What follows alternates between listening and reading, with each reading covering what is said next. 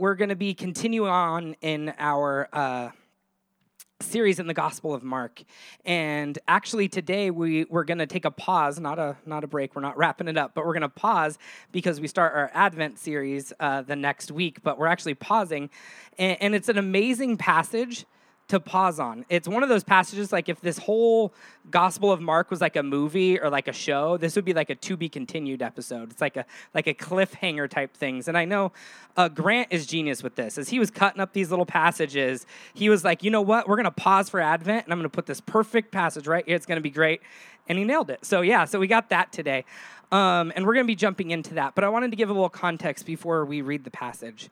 Um, this passage that we're going through is one of those amazing passages that creates a really tough tension, but then also gives us the hope that allows us to see through that and to push past that and, it's a it's one of those passages that really does both of those things well. So it's gonna it's gonna take a little bit. There's a lot of background. A lot of what Jesus has been doing up until this point is is kind of leading to that.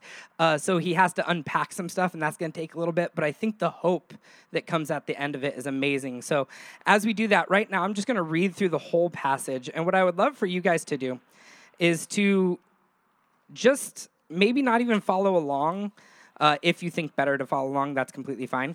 But just receive this word, just receive this passage and think about the things that stick out to you and think about the things that God is saying in it. So we're going to be in Mark chapter 10, and we're going to start in verse, if the wind will stop ruining my life. There we go. Now it's helping me instead of ruining me. All right, good. So we're going to start in verse 32.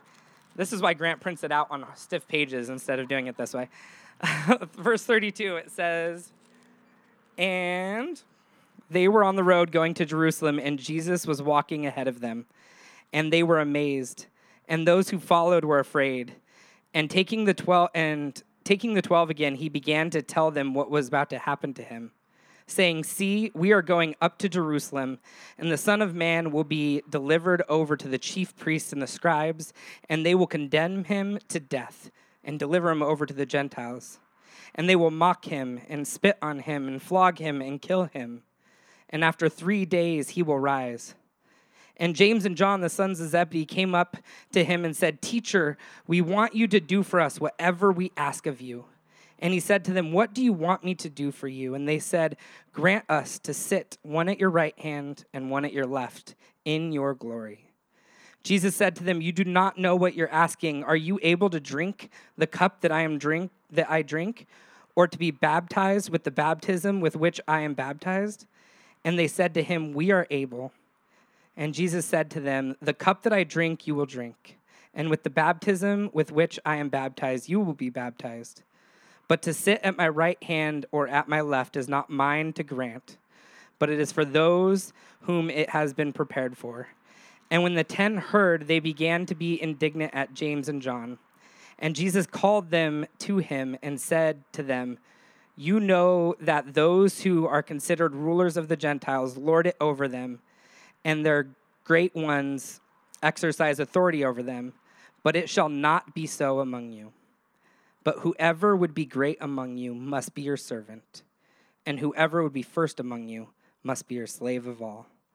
For even the Son of Man did not come to be served, but to serve and give his life a ransom for many.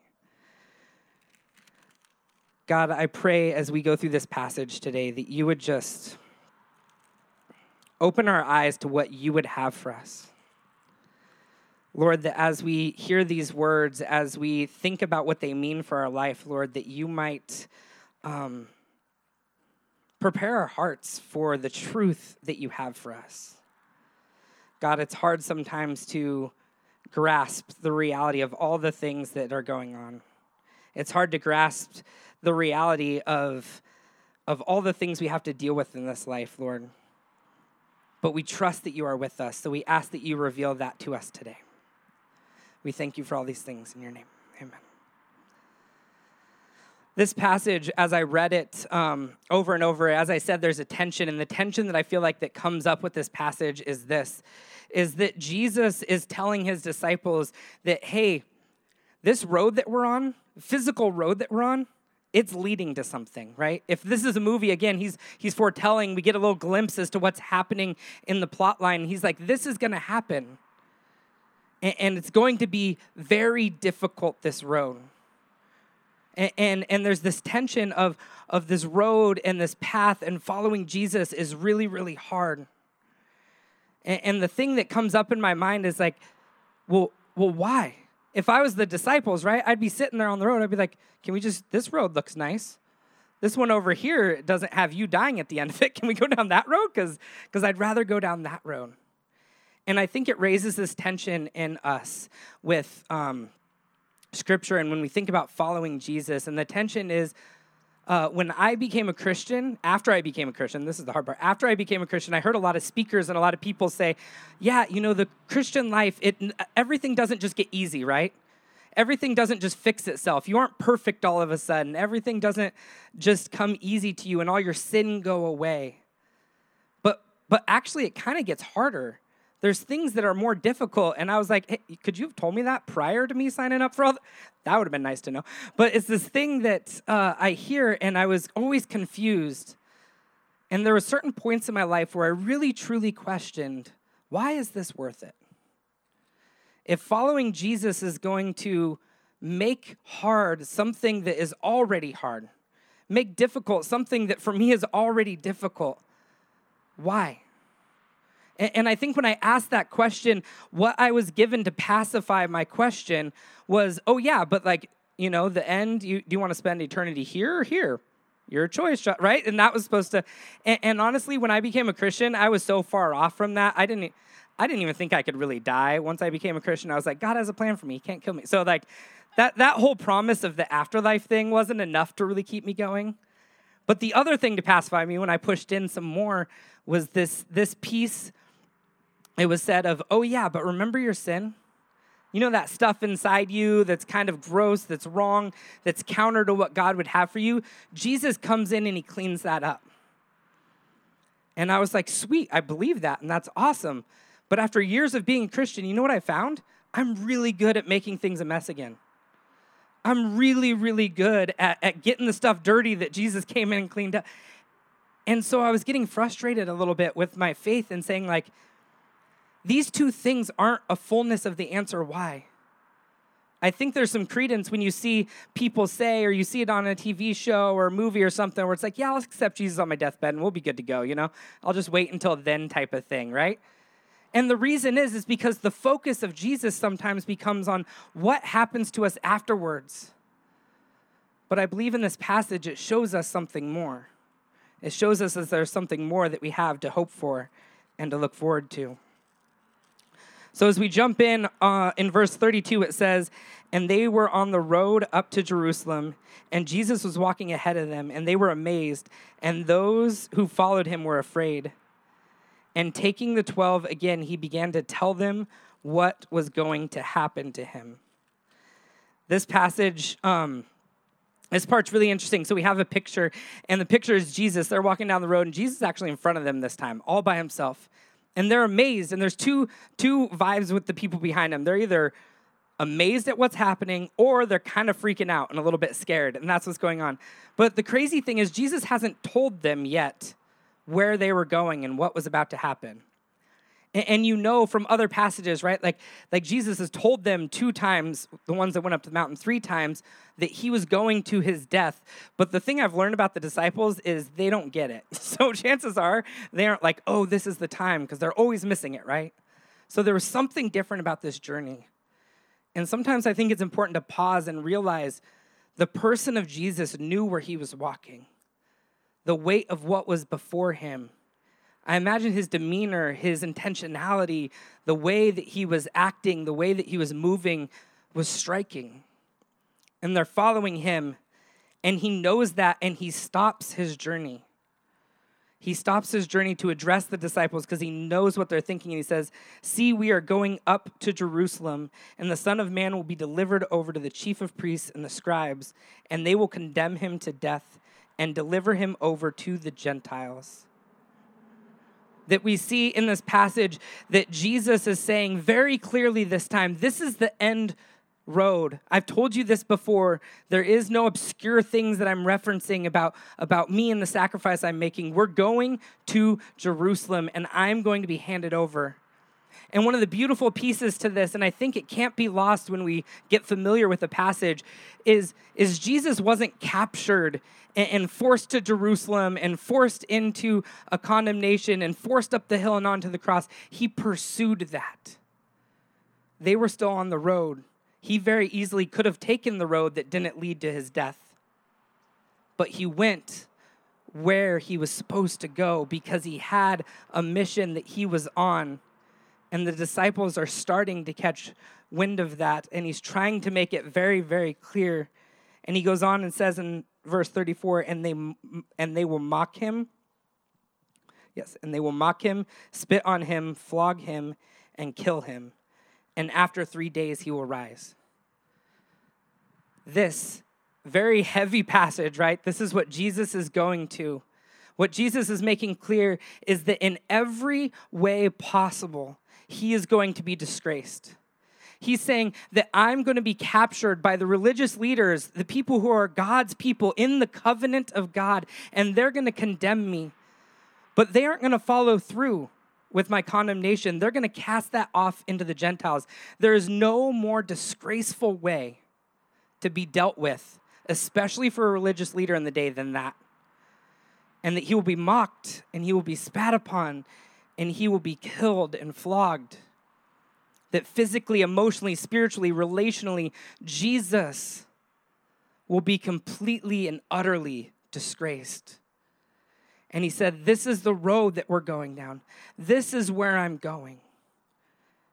And again, as so often in the scriptures, we get humanity entering itself. The next verse, and this is stark, but this is literally how it goes. You can check me if you want to go. Uh, verse 35, it says, James and John, the sons of Zebedee, came to him and said, Teacher, we want you to do for us whatever we ask of you. And he said to them, What do you want me to do for you? Right? So he's just like, Hey guys, I'm about to die. And they're like, Yeah, yeah, yeah.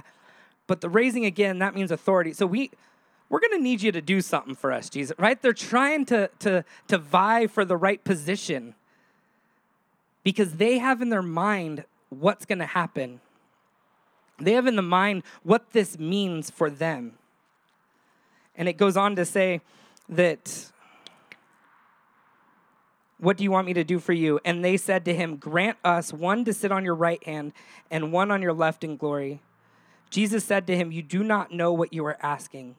Are you able to drink the cup that I drink or be baptized by the baptism with which I am baptized? So, again, as I said before, there's a lot of history, there's a lot of things building up. We're going to try to get through that to get to the hope part at the end, but we got to go through that. What he's saying to them is, for one, the thing that really struck me is they, you know, like, that's pretty presumptuous going to Jesus and saying, Hey, I need you to do this. This is like Reed does, does this to me now. He comes up to me, he's like, Dad, let me do what I want to do. I'm going to do what I want to do. He tells me that all the time. I'm like, no, bud, you're not going to do what you want to do all the time. And, and, he just tells me, he's like, no, dad, I'm going to do what I, you know? And it's like, whoa. And that's what this feels like. Like, how would you say that? But Jesus doesn't correct and he doesn't rebuke them. He asks them a question. He's actually already showing them what he is going to ask them to do later. He, they, they have this ridiculous request, and he still asks them what he can do for them and they say that they want to sit on his right hand and his left hand, and he says, You don't understand. Now, just for clarity's sake, the cup and the baptism are two things that we kind of, in our post Jesus understanding, have an assumption of. So, for the cup, a lot of the times is like communion, right? Hopefully, you guys have all your stuff. We're going to be doing that later, just so you know. Um, but back then, the understanding of cup in that culture was God's wrath a lot of the time when it talked about cup, it was the complete and total use of God's wrath. We're talking like scorched earth policy type thing, like the fullness of God's wrath. And the baptism, what Jesus is pointing to is the baptism when John baptized him. And, it was a repentance of sin. What he's talking about is the baptism that will be the complete and total covering and, and, and fullness of the need for sin. That it will cover all of that. That's what he's talking about here. And those two things are only left for one person, and that is the Messiah, that is Jesus. And he said that, and he's saying, You guys don't understand what you're asking. You actually can't participate in those things. So he asked them, Are you able to do this? And they said to him, We are able. So there's two parts. Either the disciples are still very ignorant and they just kind of want to get that spot, you know, at this right or left hand of glory, or they're starting to get the weight of it and realize that this journey that they're on is going to cost them too. And Jesus' response is, The cup that I drink, you will drink, and with the baptism with which I am baptized, you will be baptized. But to sit at my right hand or on my left is not mine to grant you, but is for those whom it has been prepared. So we have this story up to this point, and Jesus says this. What he is saying is that this baptism, he knows that they can't do the things that he is going to do. But what he's saying to them is to follow the gospel. To what I'm going to ask you to do to bring the gospel into the rest of the world, that's going to cost you something that you're going to feel turmoil and you're going to feel strife and you're going to feel even, a lot of you are going to experience death because of this. And you're going to participate in that. And, and, I need you to know that it's not all easy. And again, this question bubbles up in me then, then why would you do this? Why would you follow? If that's what it's going to cost you. And in verse 41, it says, The ten heard this and began to be indignant at James and John. And Jesus called to them again. What I love this is James and John are missing it a little bit, right? Because the question that they had, the thing that they wanted, isn't bad and it isn't wrong. Their expectation of what that meant is what was off. Because up to that point, they thought, yeah, of course. That's why we see this in politics and other things, right? You volunteer a bunch of hours, you do your best to help this person get elected or get into power so that you maybe get a little kick down, right? You get a little authority too. And they're thinking, this is our shot, and this is where we're going. And so they're trying to get that position, and the others are indignant when they hear that. And, and this just shows that they're indicting themselves too, because everyone's missing it. Everyone's missing it. And Jesus, instead of getting upset, instead of just moving forward and realizing they aren't going to get it, he stops and addresses them again and says, "You know that those who consider who are considered rulers of the Gentiles lord it over them, and their great ones exercise authority over them." What he's saying is there's a way of living, and this is really important, and we're about to get to the relevant. Stick with me. I know it's a lot of background stuff. Um, that uh, what he's saying is that there is a way of living right now. And, and I want you guys to think right now, we live in a culture where we understand the way of the world and the kingdom. And we can make that differentiation. We can think about that in our mind. That didn't exist yet. There was one way that exists in that culture, and it was the way to where people got into power. And the way that they did it is they stomped on the ones underneath them and kissed up to the people above them until they got as high as they could, and then they did everything they could to stay there.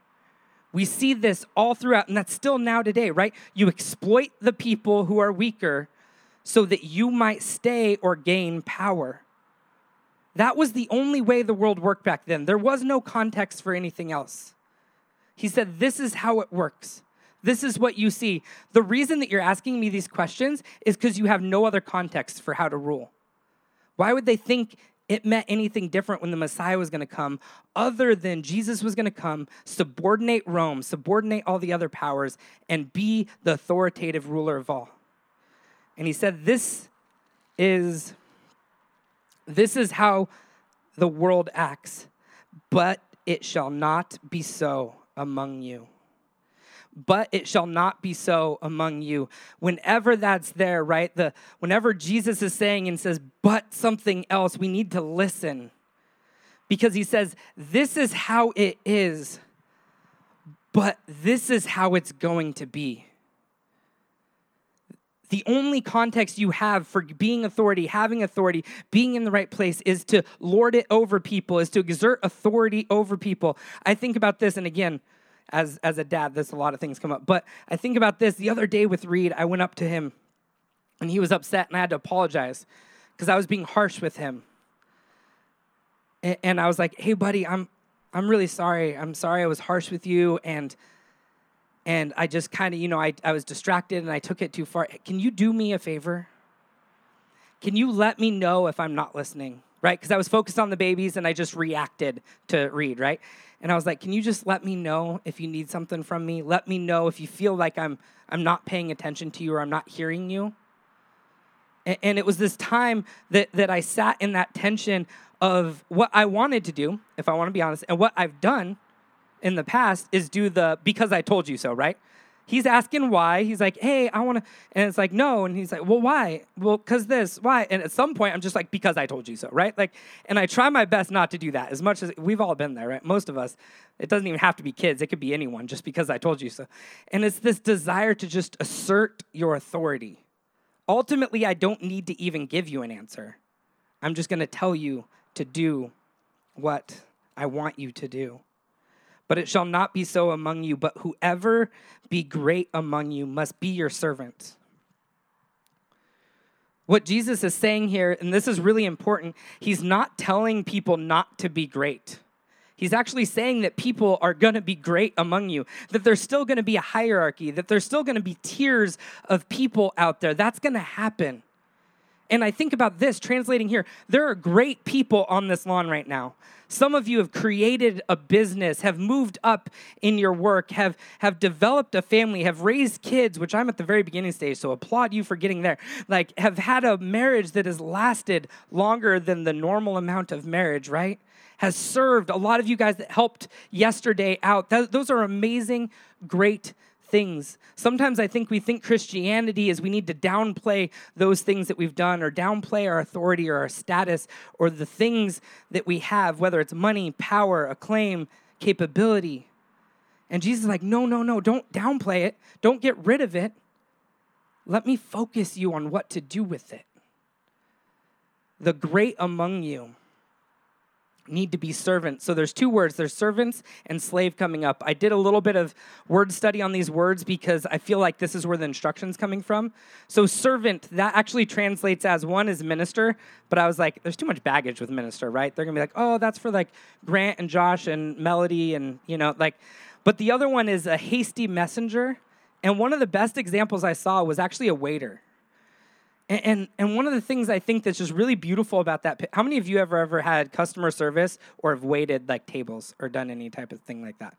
Any customer service have to interact with people? Yeah, a lot of you. Anyone who's ever done anything in customer service knows that people aren't always the best. It's kind of a tough job, right? Just make sure to have grace for your waitresses and waiters. Like, it's a tough job. But I thought it was this beautiful picture because what it is is it's a boss is tasking an employee to do something. And that thing that they're tasking him to do is actually serve in every way possible the needs of the guests that come in. It's what's expected of you when you work in pantry is that you're tasked to serve our guests as they come in, right? And it's actually a beautiful picture that that from the outside it just looks like you pretty much work for the people that come in, right? They're telling you what to do all the time and stuff like that. But you're actually tasked with that from your boss. And it says that those who are great among you must be your servant, and whoever is first among you must be a slave of all. Now, there's two parts to this. One is this first among you is obviously a reference to Jesus himself, right? Like if we're talking top of the pyramid, that's the first among. And he's saying, hey, if I am the Messiah that you're saying I am, this is what my life means. It means that I'm going to become a slave of all. And that word actually translates as the, the lowest form of servitude. That means you have zero autonomy, zero decision making, zero uh, things you get to do outside of what is requested of you by your boss or your master. And he's saying, if you have ultimate authority, you know what's requested of you? That you do your best to submit to those that you are called to lead. And again, to use this, sorry, again, parent analogy, but to use this with uh, kids, one of the things in having two two year olds is they don't do much of anything unless I do it for them, right? Or Lindsay does it for them. Like they can't feed themselves, change themselves. Do I'm kind of a slave to my kids. Like if I'm honest, I was like, this is exactly what it is.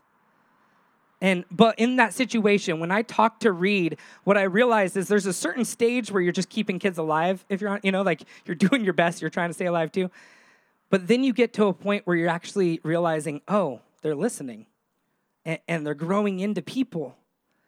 And that conversation that I had with Reed, what I realized is it was an opportunity for him to see, as his dad, as someone who is in charge of him, that, that he has a say, that I can come to his level, that I ask him to help me be better at parenting him because this is our tension that we go through. For most of you, I imagine you've been here.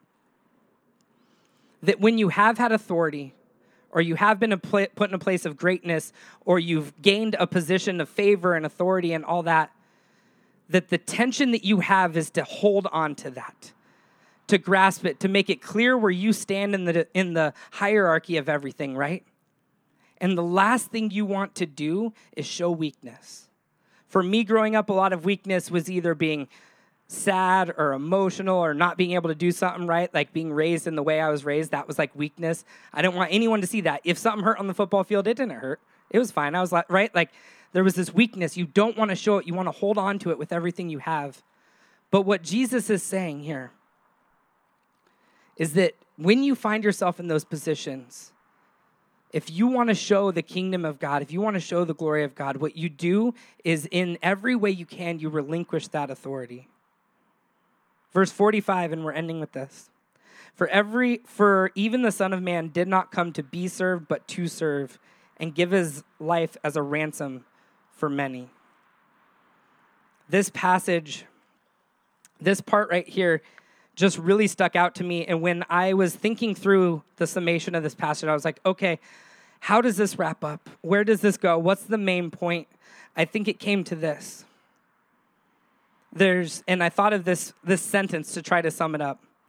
There's no greater life lived than one lived in service of others. There's no greater life lived than one lived in service of others. And, and I did some work on that. I was like, that sounds too good to come from me. I probably stole that. It's a quote that I stole, and I need to look at. So I looked it up a lot, and, and I didn't see the exact quote. And I'll get to some other things I found, but it wasn't exact. I was like, oh, good. That's just what the passage is saying. But there's no greater life lived than the one lived in service of others. That Jesus, when he was pursuing the cross, when his disciples said, I want to sit at the right and left hand, what they didn't know is Jesus, in the greatest part of his glory, was going to be elevated above everyone else around him on a cross. That those that were on his right and left hand were criminals. And that that was going to be the way that he assumed all of sin, all of that which is counter to God, and he was going to nail it to a cross, bury it in a tomb, and raise again three days later. And he said, if you want the kingdom of God to exist, if you want to know why it's worth living the hard life, pursuing Jesus with everything that you have, it's not just an end of life insurance. It's not just so you can be morally better than other people or feel good about yourself. It's this there's great joy and peace and purpose that comes from submitting your life to other people from doing everything you can to support and love and care for other people. If we talk about being new song and being transformed by the Holy Spirit to follow Jesus, love people, and do good, following Jesus is about being about what Jesus is about. And he's telling us the, the apex of what he's about is serving other people to death. That's where he took it. And that's what he's calling us to. And, and this has made its way through culture. I'm going to read a couple quotes to you um, the first one is this the best way to find yourself is to lose yourself in the service of others. The best way to find yourself is to lose yourself in the service of others. Anyone know who that's from? I'm gonna be super impressed if you know any of this. Just want to venture, I guess? No, that's good. That's right. It's Gandhi, by the way. So, so oh yeah, Gandhi. I knew that, right? We all good there. Yeah. So the best way to uh, to find yourself is to lose yourself in the service of others. Only a life lived for others is a life worthwhile. That's Albert Einstein. And finally, if we have no peace, it is because we have forgotten that we belong to each other. If we have no peace, it's because we've forgotten that we belong to each other. That's Mother Teresa.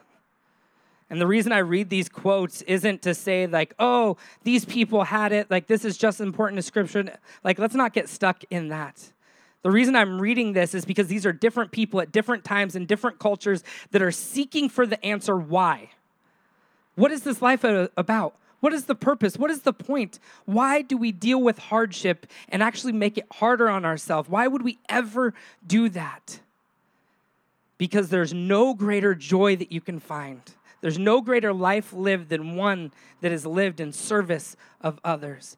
And I know it's like beating a dead horse when it comes to this from me, but I will never stop being shocked and in awe of the fact that we get to participate in the kingdom work that God is doing in this world. There's been so much hurt and difficulty that the church has brought on this world, right? So many ways that it has fallen short because it's full of people in process. But I still truly believe that is God's conduit to show his love and grace to this world. You know how Jesus said that that will be done? If you want people to know who you belong to, it's how you love one another. And it starts here. You guys on this lawn, on this grass, the people that you're surrounded by. Because when you love one another, it does something. It stirs each other up for what? For good works. That when you encourage one another, when you sacrifice a little bit to yourself, maybe you maybe you're an elder and you're doing something and you're like, I'm gonna have this conversation with this person, right? You have authority. Hey, can I just talk to you? Can I just hear what's going on? I've been encouraged multiple times by a lot of you guys out there in the same way. And it stirs me up to do other things. And this is what the kingdom of God is about. This is what we get to be a part of. That life is tough and it's difficult and it's hard. And the road to follow Jesus doesn't make it all easy and perfect and go your way. But I truly believe with everything in me, I literally would not stand here if I didn't. I believe that there is no greater joy that can be found than investing in communities like that, this than freeing other people to live in the life that God has called them to live, to participate mutually in one another. The Mother Teresa quote totally got me when I read it, and I feel like it will forever.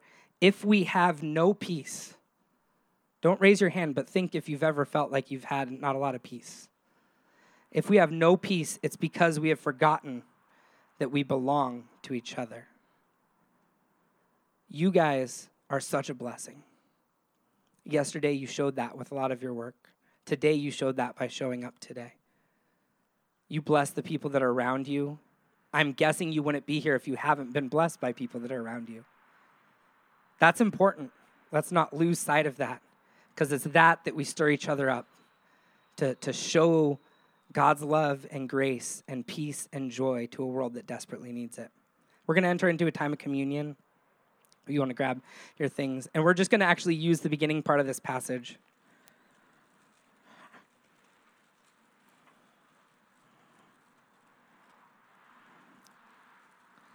Jesus said, And they will mock him and spit on him and flog him and kill him.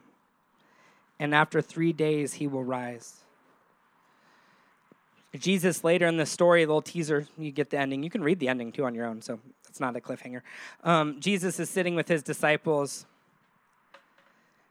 and he takes the bread, and after explaining to it three or four times what was happening, he said, This is my body. This is my physical body. This is what is about to happen, broken for you. Let's take the bread.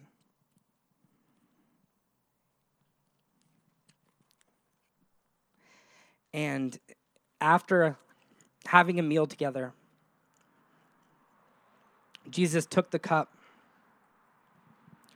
And when he took the cup, he said something that, again, is really profound when you think of what their view of the cup is. That fullness of God's wrath being poured out is completely quenched by this cup that you guys hold in your hands. That all of God's wrath all of the thing that is required for God to respond to sin is, is quenched by the blood of Jesus. And he said, This is the cup, a new covenant poured out in my blood for you. Let's take the cup. God, we give you thanks. We thank you for this passage. We thank you for the tension of a difficult road, of a life that is not defined by easy uh, going, by everything being perfect, but by struggle and sacrifice. And we thank you that the only way that that is made possible is through the sacrifice that you first made for us. I ask a prayer of blessing on this community, that you would bless those that are here, those that are even listening later, to know that what you have done in their life is completed, so that we might be free to submit ourselves to serving one another, that we might be free to love one another in a way that is counter and so different than the culture acts. But God, we know none of this is possible except through your sacrifice that you made for us first. So we give you thanks for your sacrifice. We give you thanks for your word. And we give you thanks for this community that you have blessed us with. And ask that you continue to guide us and direct us in what you would have. In your name.